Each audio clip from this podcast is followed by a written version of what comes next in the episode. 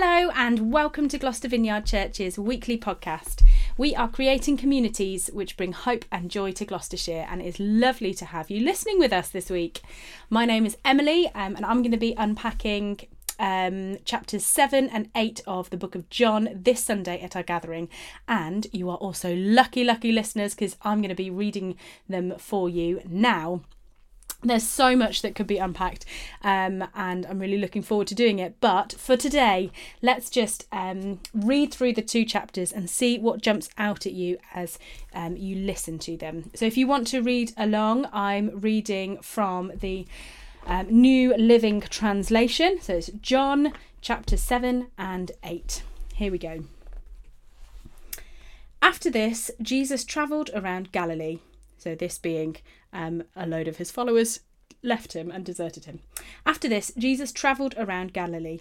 He wanted to stay out of Judea, where the Jewish leaders were plotting his death. But soon it was time for the Jewish Festival of Shelters.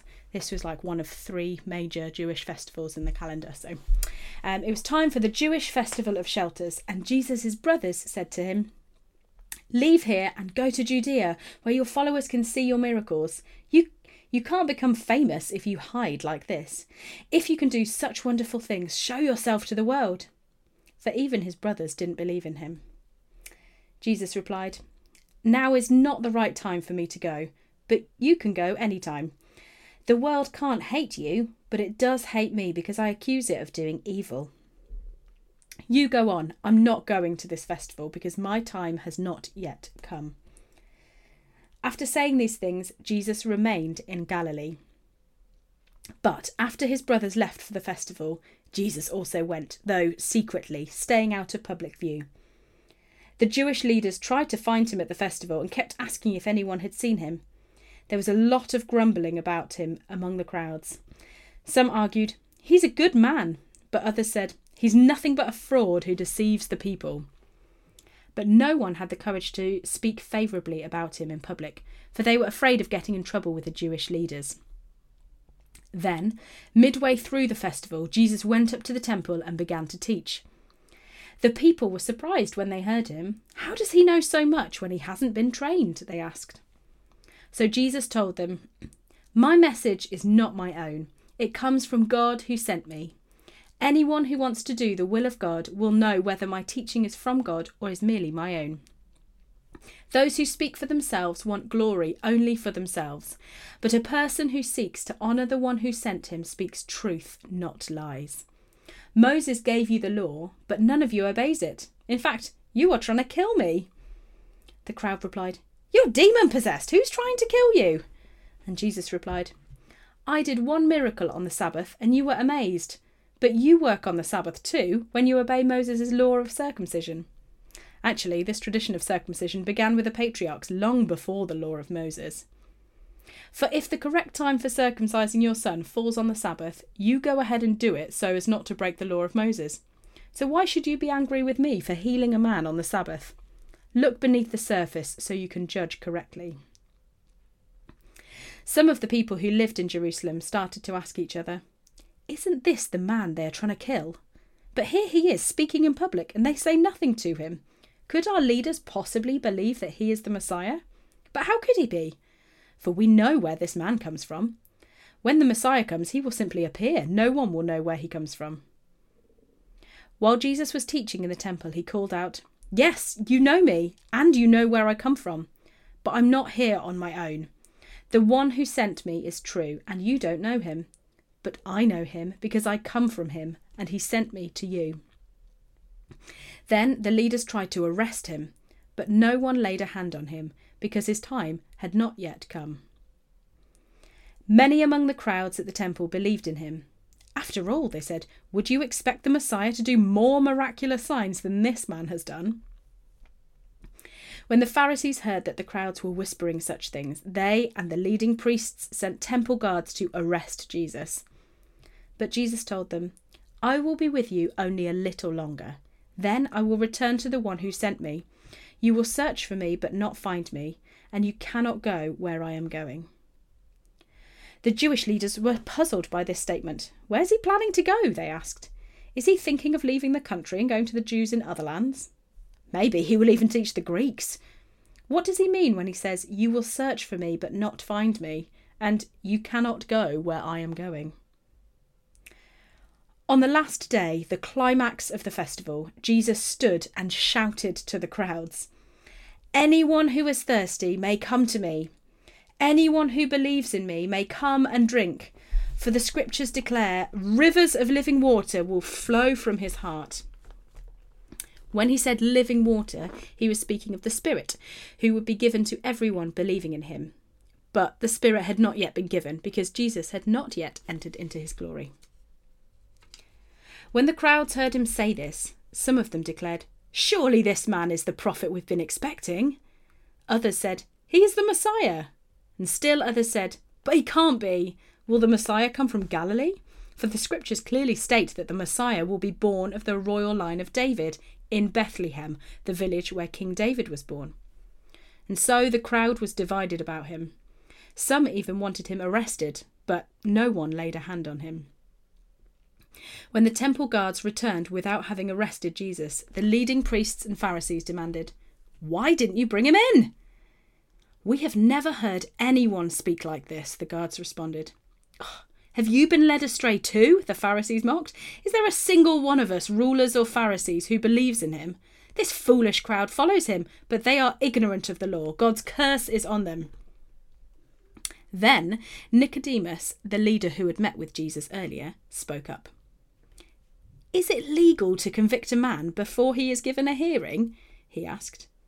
They replied, Are you from Galilee too? Search the scriptures and see for yourself. No prophet ever comes from Galilee. Then the meeting broke up and everyone went home. Jesus returned to the Mount of Olives, but early the next morning he was back again at the temple. A crowd soon gathered and he sat down and taught them. As he was speaking, the teachers of religious law and the Pharisees brought a woman who had been caught in the act of adultery. They put her in front of the crowd. Teacher, they said to Jesus, this woman was caught in the act of adultery. The law of Moses says to stone her. What do you say? They were trying to trap him into saying something they could use against him. But Jesus stooped down and wrote in the dust with his finger. They kept demanding an answer, so he stood up again and said, All right, but let the one who has never sinned throw the first stone. Then he stooped down and wrote in the dust.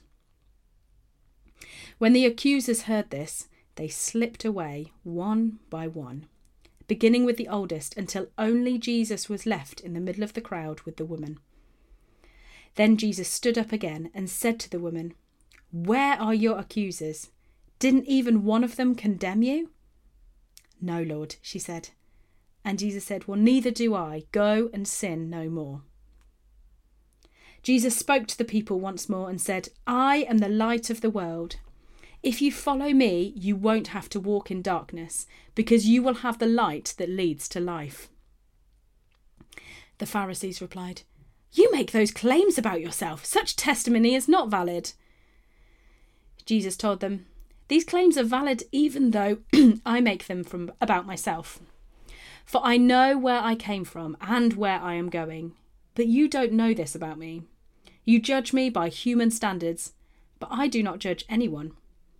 And if I did, my judgment would be correct in every respect because I am not alone. The Father who sent me is with me. Your own law says that if two people agree about something, their witness is accepted as fact. Well, I am one witness, and my Father who sent me is the other. Where is your Father? they asked. Jesus answered, Since you don't know who I am, you don't know who my Father is. If you knew me, you would also know my Father. Jesus made these statements while he was teaching in the section of the temple known as the treasury, but he was not arrested because his time had not yet come. Later, Jesus said to them again, I am going away. You will search for me, but will die in your sin. You cannot come where I am going. And the people asked, Is he planning to commit suicide? What does he mean, you cannot come where I am going? Jesus continued, You are from below, I am from above. You belong to this world, and I do not. That is why I said that you will die in your sins, for unless you believe that I am who I claim to be, you will die in your sins. Who are you? they demanded. Jesus replied, The one I have always claimed to be. I have much to say about you and much to condemn, but I won't. For I say only what I have heard from the one who sent me, and he is completely truthful. But they still didn't understand that he was talking about his Father. So Jesus said, When you have lifted up the Son of Man on the cross, then you will understand that I am he. I do nothing on my own, but say only what the Father taught me. And the one who sent me is with me. He has not deserted me, for I always do what pleases him. Then many who heard him say these things believed in him. Jesus said to the people who believed in him, You are truly my disciples if you remain faithful to my teachings, and you will know the truth, and the truth will set you free. But we are descendants of Abraham, they said. We have never been slaves to anyone. What do you mean, you will be set free? Jesus replied, I tell you the truth. Everyone who sins is a slave of sin. A slave is not a permanent member of the family, but a son is a part of the family forever.